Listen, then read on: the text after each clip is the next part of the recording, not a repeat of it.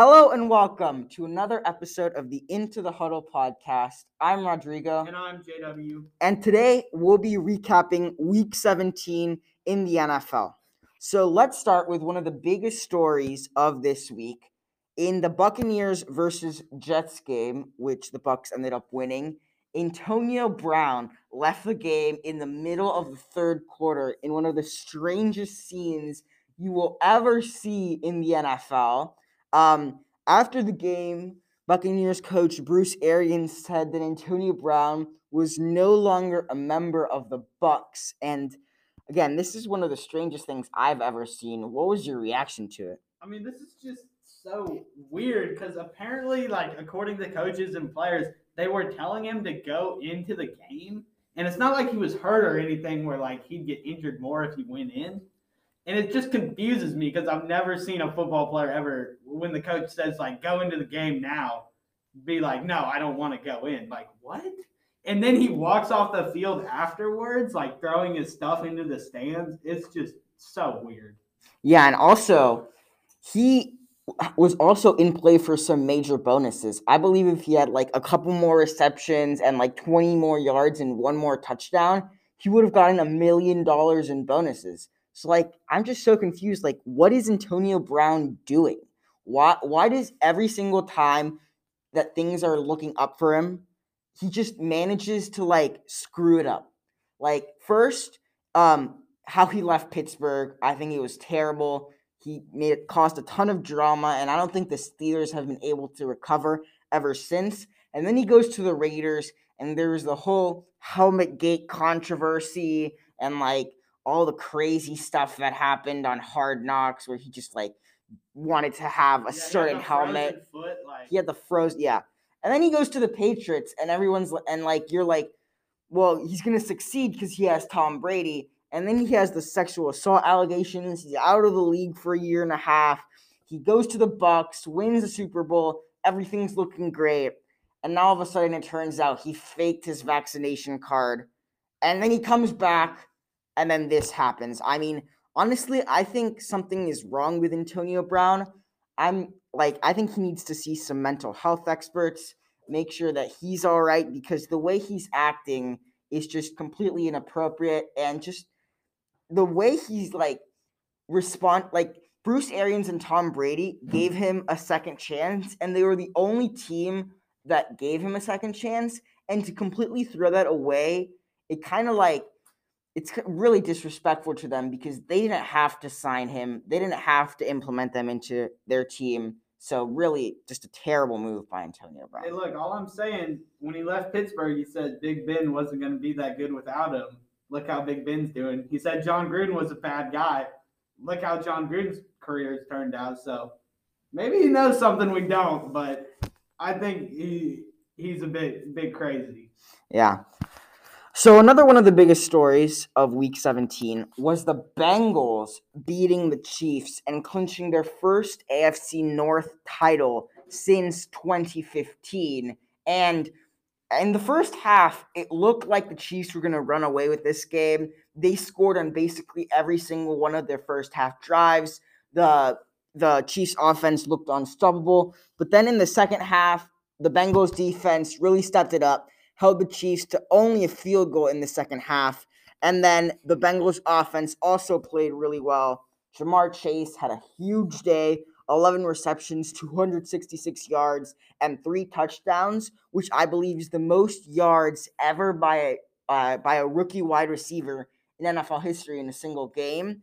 And then Joe Burrow also had a crazy game, almost 200, almost 450 yards, and became the first quarterback in NFL history to ever have back-to-back games with over 400 yards, four touchdowns, and zero interceptions. So, do you think the Bengals are for real and can make a real playoff push? Yeah, the Bengals are certainly for real. I mean, they've got the quarterback Joe Burrow. They got weapons. You know, a little bit shaky on the O line. Um, they had four sacks in the last game, but their defense is super strong, and they did all that holding them to just three points with no interceptions and no sacks in the against the Chiefs, which to hold them to three points and a half with no sacks and no interceptions is just crazy. they're just playing stout defense, getting stops, and forcing them to punt the ball. Yeah, I mean, I agree. I think the Bengals are for real. My only concern about them is their lack of experience because obviously Zac Taylor, I don't think he's a great coach. He, I think he's a solid coach, but not anything too special. And he's never been in any playoff situations. Joe Burrow won a national championship, but the NFL playoffs are something entirely different.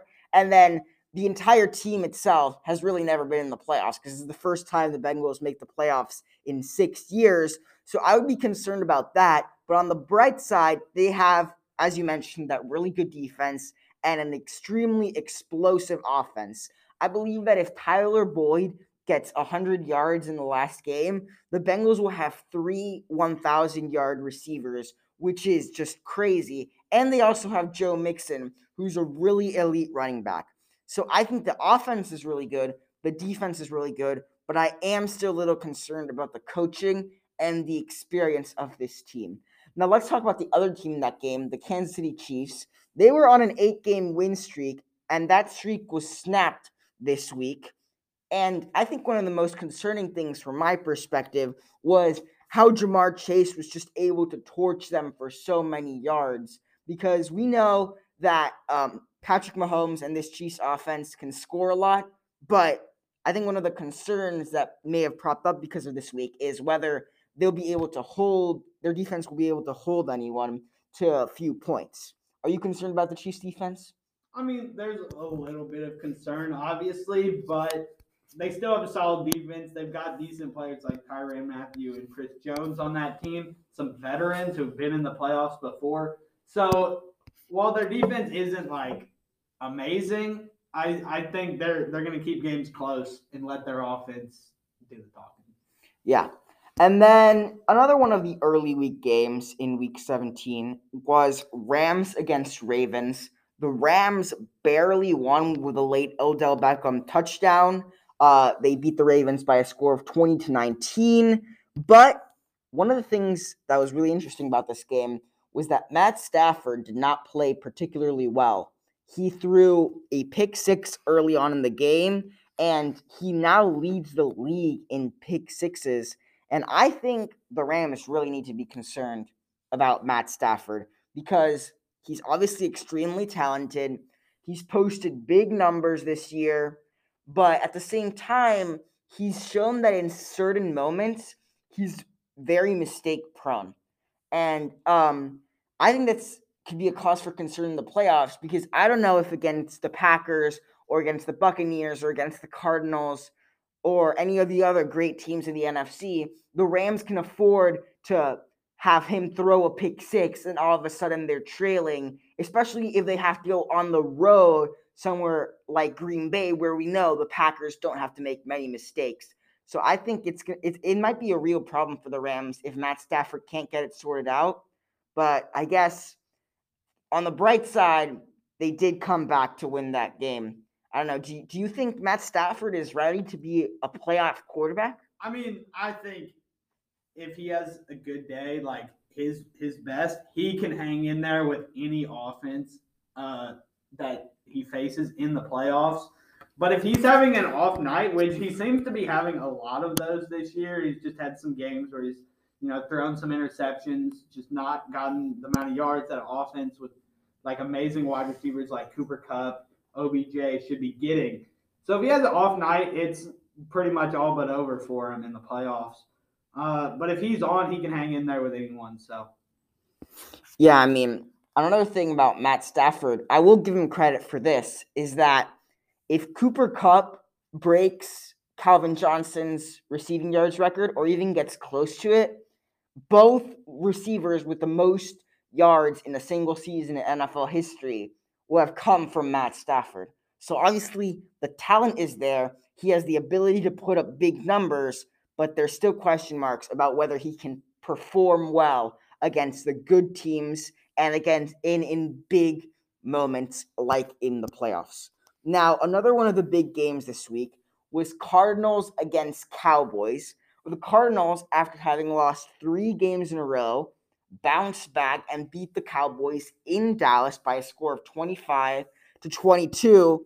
And I guess my question for you is Does do you think this means the Cardinals are back on track and can be a legit playoff team moving forward? Yeah, I think the, the Cardinals are back on track. You know, it was tough losing those three games when they're competing to uh to win the NFC West, and now they're kind of they need a lot of things to go right for them to win the NFC West, but they're still easily the best wild card team there is in the NFC, and they they can beat anyone. They have the offense. Kyler Murray, he's explosive, can stick with anyone, and they have a great defense with J.J. Watt. So I think that they're back on track. They can definitely make some moves in the playoffs. Look for a Super Bowl. So even though I agree with you that this was a good week for the Cardinals and Kyler Murray played well, I am still really concerned about them because over the past few years, we've seen a trend develop with the Cardinals where at the start of the year, they play really well, they win a lot of games, and then around halfway through the season, the wheels start to fall off. And before this game, they had lost four out of their last six, I believe. They had lost three in a row, and it wasn't looking good at all. And I think one of the reasons for this is that Kyler Murray is a really small quarterback. And this is important because that means he is more prone to get worn down as the season goes along. His body maybe isn't built to sustain hits over 16, 17 weeks now. So as the season progresses, he kind of regresses every single year. Even though they did win this week, I'm so concerned about them. And beyond just Kyler Murray's struggles, they also have had a lot of injuries. I mean, losing DeAndre Hopkins has been huge.